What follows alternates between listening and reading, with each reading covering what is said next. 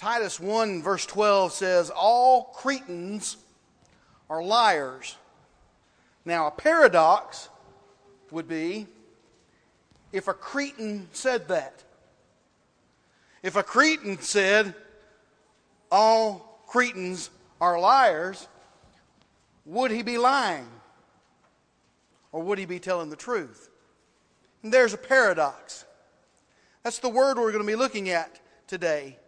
A paradox is mainly a statement that seems to go against common sense, but may still be true.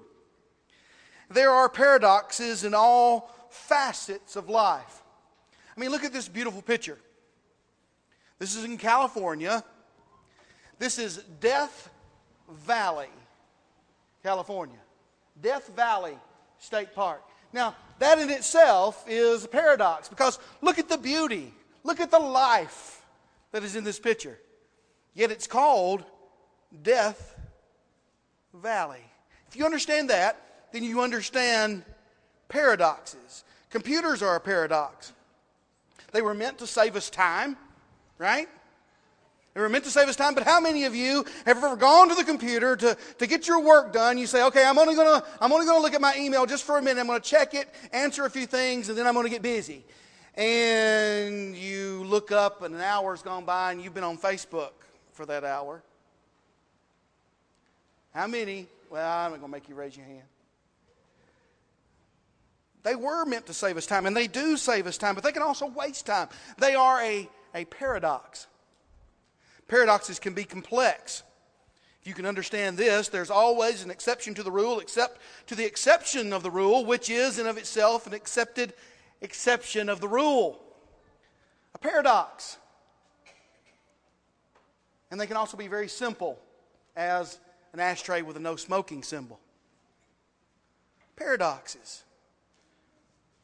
Life is full of paradoxes. Paradoxes can be simple, paradoxes can be complex. And some of the best paradoxes are found in the Bible, they're found in the scriptures.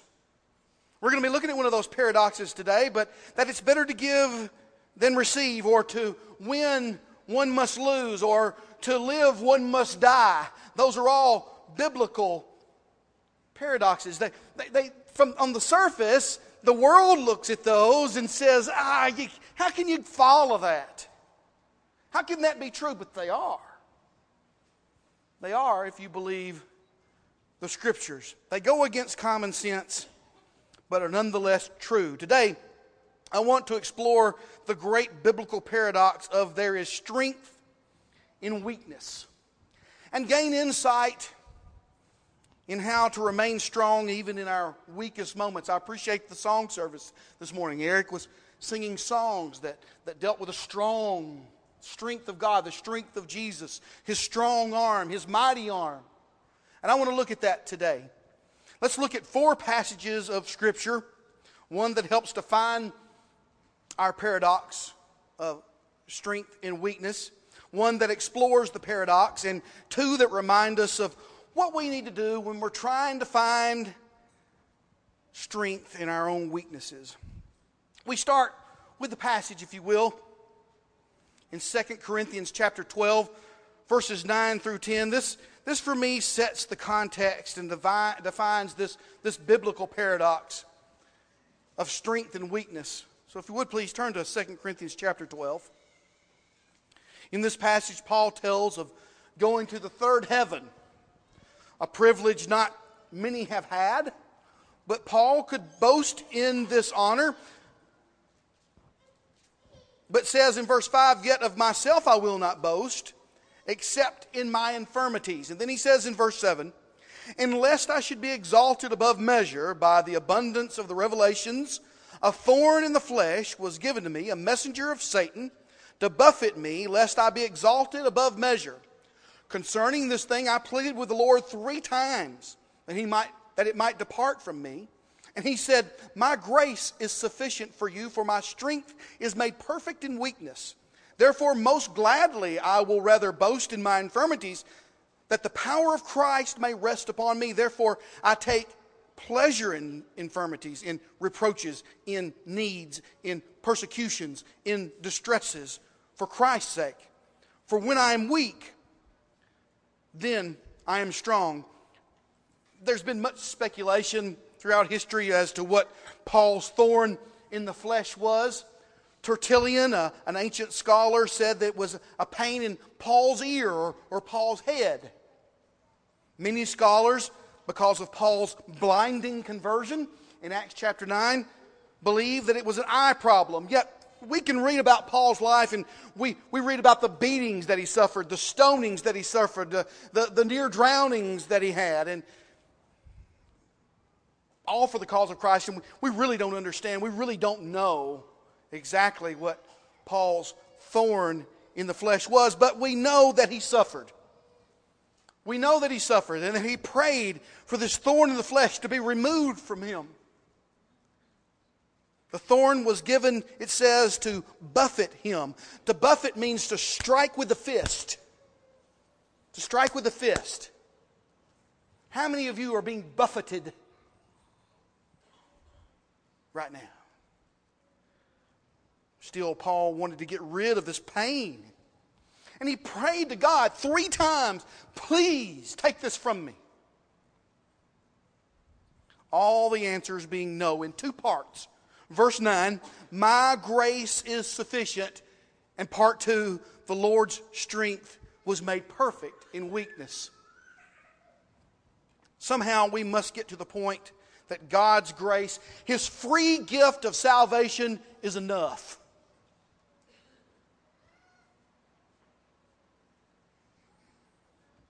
We want and we want and we want and we want and we want and we want. Brother Shockley alluded to it in his prayer. We've gone want crazy.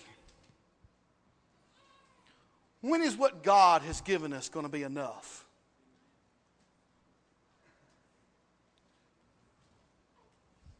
We want things our way, people to bend to our will.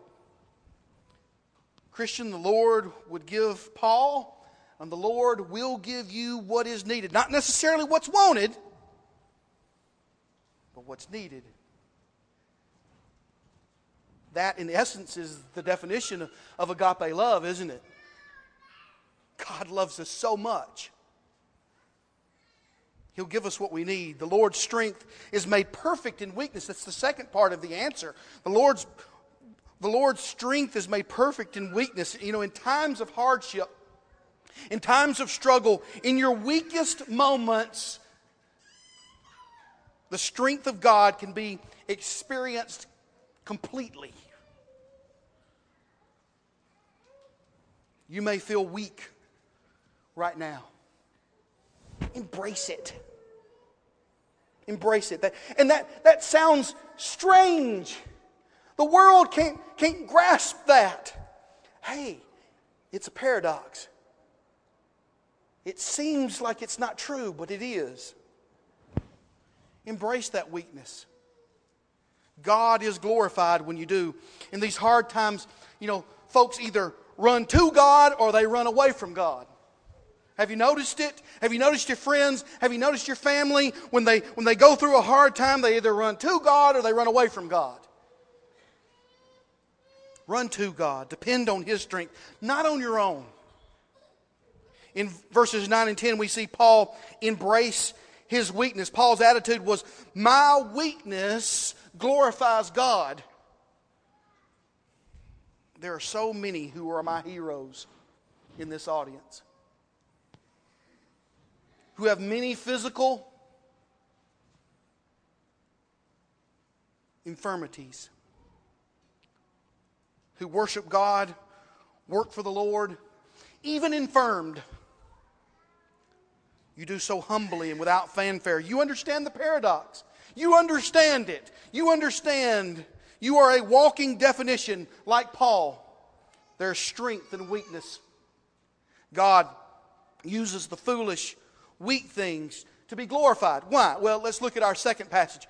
1 Corinthians chapter 1, verses 26 through 27. Uh, this explores this biblical teaching, this paradox. Paul trying to unify the fractured congregation in Corinth. He tells them that sectarianism, division, is a sin And that to some, verse 18, the message of the cross is foolish. But that, verse 25, the foolishness of God is wiser than men, and the weakness of God is stronger than men. Verse 26, for you see your calling, brethren, that not many wise according to the flesh, not many mighty, not many noble are called, but God has chosen the foolish things of the world to put to shame the wise, and God has chosen the weak things of the world to put to shame the things which are mighty, and the base things of the world, or the things which are despised. God has God has chosen, and the things which are not, to bring to nothing the things which are, that no flesh should glory in his presence. To accomplish his purpose, God chose the weak, the foolish, the despised things. Things that the world did and does see as foolish. Why? Why would God do this? Why would God use foolish things to accomplish His purpose? We don't do that in our world. We want the strong ball player, not the weak ball player. We want the smart, not the dumb. We want the beautiful, not the ugly. But you see, God's way is paradox. It seems to go against common sense. Why? Well, the answer is in the next verse, verse 30. But of him you are in Christ, who became for us wisdom from God, and righteousness, and sanctification, and redemption, that it is written, He who glories, let him glory in the Lord. If God let man do the choosing, man would say, we would say, Look what we did. But when we do it God's way, God is glorified.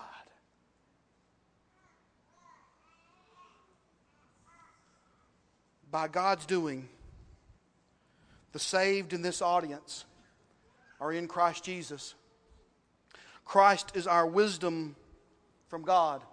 To those who are dying spiritually without Jesus, the death of Christ on the cross is foolish, it's weak, it's despised. But by his death, Jesus accomplished by God's wisdom something man could never do. Jesus saved us from the wrath of God. Man could never do that. And it's to God's glory, not our own. The weak are truly strong in our context because the weak things are God's things. You know, we may give the illusion of strength we may give the illusion of strength, but it's just an illusion. We are weak, and God chose those of us in Christ Jesus to get His message out, to get His gospel out. He chose me, He chose you. It's almost laughable. He chose me. It almost makes me want to laugh. Me? With all my weaknesses and with all my hang ups and with all my quirks. He chose me. God uses me with all my weirdness and sinfulness and weaknesses. I'm amazed that I've been instrumental in helping anyone obey the gospel. I'm amazed. But it's true that I had to do anything with anyone's conversion is a testimony to God's awesome power because I am nothing. I am weak, foolish, despised by the world. So are you. So are you. And God's glorified because of it. When you go out and you do His will, you weak, despised, foolish one, God is glorified. But we give the illusion of strength. We square off in our cliques, We puff out our chests. Pride takes over and our own business becomes most important. we give the semblance of strength, but we are secretly afraid, aren't we? We're afraid. We're afraid that what we have will be lost. And like the man with one talent, we just hide it and do nothing, don't we?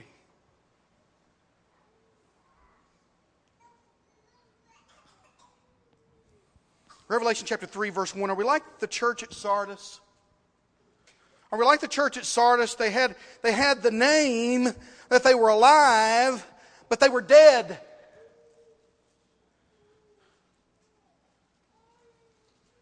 You think of the name Fountainhead. That doesn't sound like a dead name to me, does it you? But are we dead?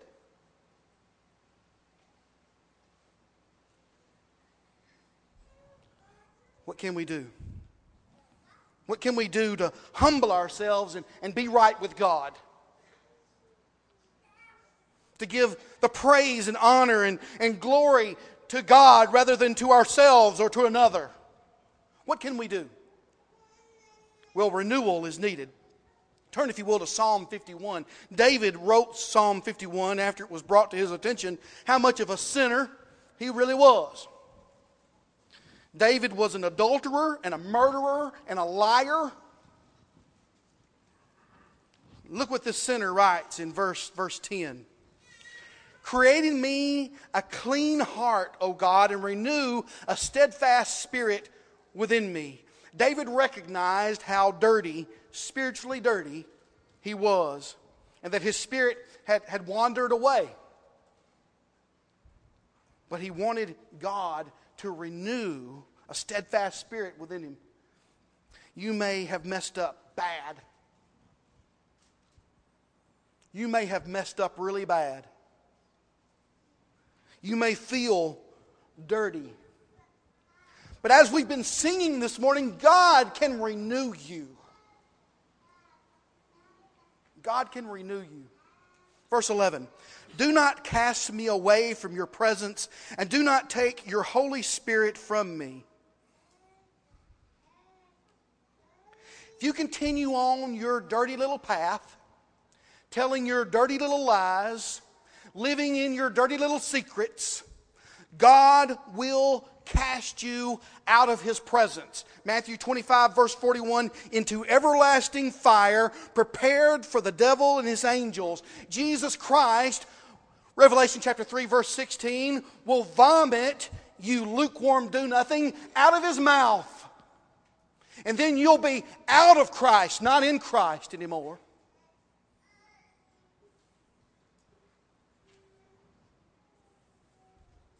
You'll no longer be in Christ. You'll be outside looking in.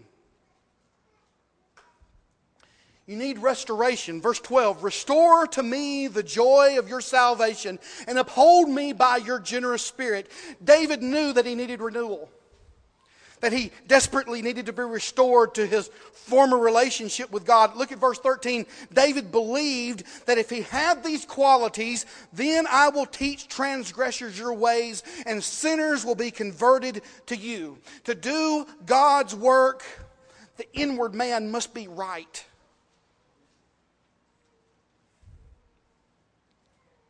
The word restore indicates that David once was right with God, but he lost it. The man after God's own heart, he lost it. How about you?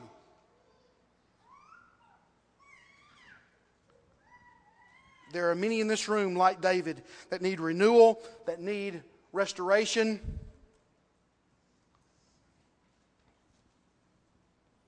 Uh, you know, many believe that the last words of Jesus were go into all the world and preach the gospel. They weren't. They weren't. Jesus had more, much more to tell John in the Revelation and, and, and, the basic message of Jesus to the churches in Revelation chapter 2 and Revelation chapter 3 to the churches of Asia is repent or else. Repent or else. We need to repent. We need renewal. We need restoration. And the only way we're going to have that is if we follow God's command and repent.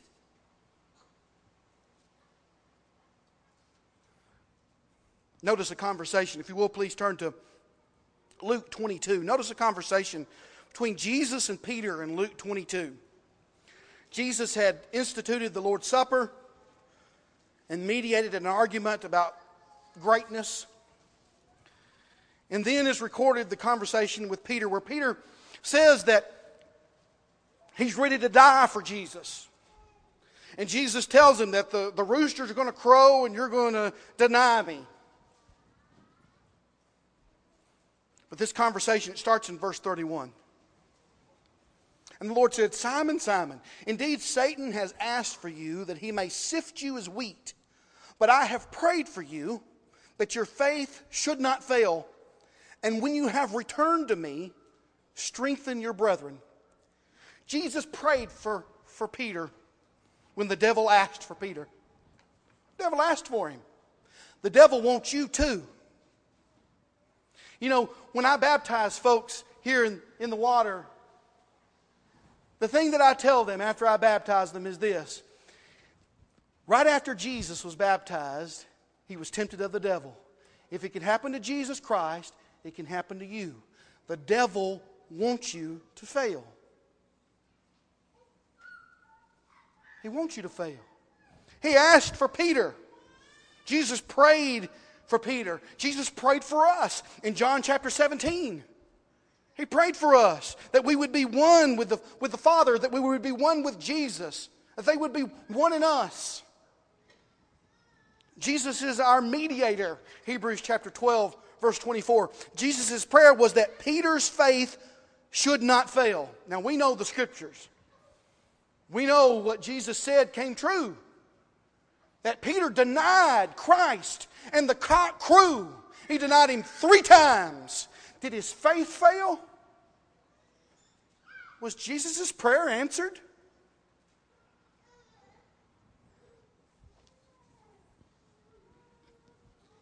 Yes, Jesus' prayer answered, and no, Peter's faith didn't fail. You know why? Because Peter came back. Peter came back. He left God. He denied Christ, yes, but we know his faith was not utterly depleted because he came back. Jesus wants you to return to him too. And you may have denied him. You may have sinned sins that none of us know about. But you're here today. Your faith is not totally depleted, is it?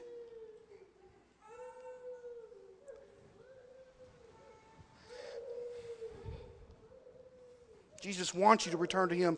You're a weak sinner. You're in need of strength. You're in need of the strength that we've been singing about this morning that only God can provide. Jesus said, When you've returned to me, weak as you are, in need of restoration as you do, in need of, of, of renewed of a renewed self, look at verse 32. Strengthen your brethren. Do you see the paradox? Do you see the paradox? How he's using weak, despised, foolish Peter to strengthen his brethren when he comes back, when he returns. You are weak and despised, foolish. And you need renewal, you need restoration, you need to repent. Be watchful, Jesus told the dead church at Sardis. Be watchful and strengthen the things which remain that are ready to die. For I have not found your works perfect before God. Remember, therefore, how you received and heard. Hold fast and repent. Repent or else. There is strength and weakness, and you can find it today. And you can glorify God when you do. You who are weak and despised and cast out, cast down, hurting, ashamed, turn those weaknesses into strength. God's strength. Repent. Some of you need to repent and be baptized. Whatever we can help you with, let us help you with it right now. Together we stand and sing.